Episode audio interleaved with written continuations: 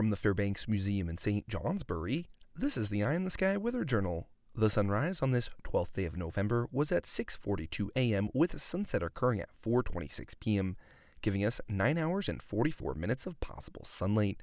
A heavy wet snowstorm on this date came in 1968 and brought a half to a full foot of snow to many valleys with 1 to 2 feet common over the mountains.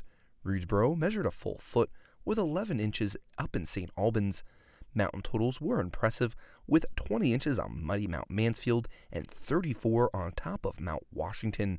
This was the third in a series of five storms that marked the beginning of one of the snowiest winters of the 20th century.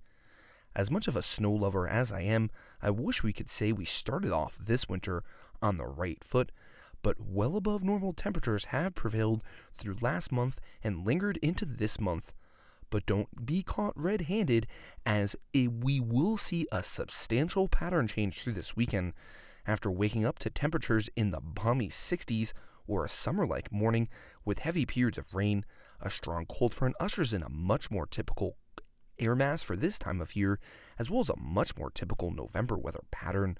We'll see some lake effect snow showers later tonight into tomorrow, with some accumulation of snow coming over upper elevations We've only seen around a dusting so far last month over upper elevations.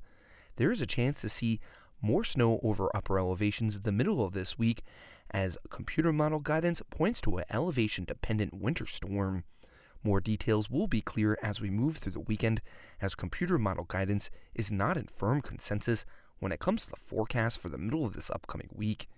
Either way, the resorts will have a good chance to make some snow, as well below freezing temperatures will prevail through much of this week.